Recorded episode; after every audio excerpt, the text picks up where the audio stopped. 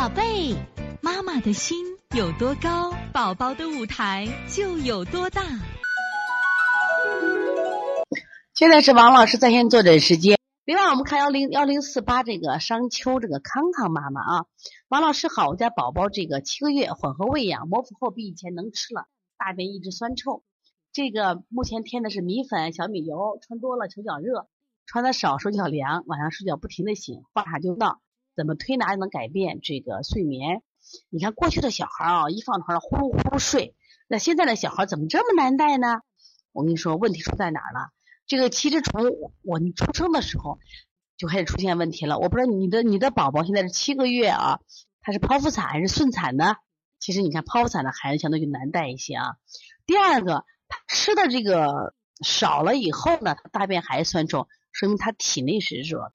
体内热象，你这个孩子有湿疹没有？出过湿疹没有？这个体内它都热得很啊。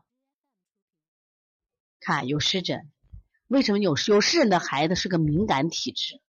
他太容易刺激，就容易被刺激，他太敏感，就他的敏感程度远远超过我们多少倍？就跟小狗的鼻子一样，就它很灵啊，比如有个气味我们都闻不到，它就能闻到，它很是不是很厉害？就说敏感体质的孩子比我们更能感觉到外界的变化和食物的变化。可能你觉得给他都没有吃啥，那他对食物的刺激，对你都喝氨基酸奶粉的嘛，那你就是啊，那就敏感体质。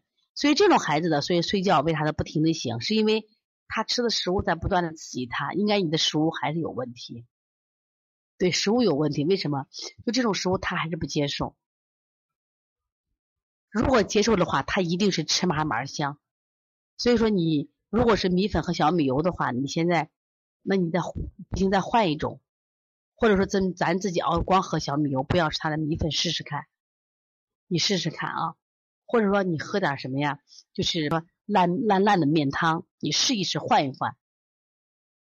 所以从现在开始学习小儿推拿，从现在开始学习正确的育儿理念，一点都不晚。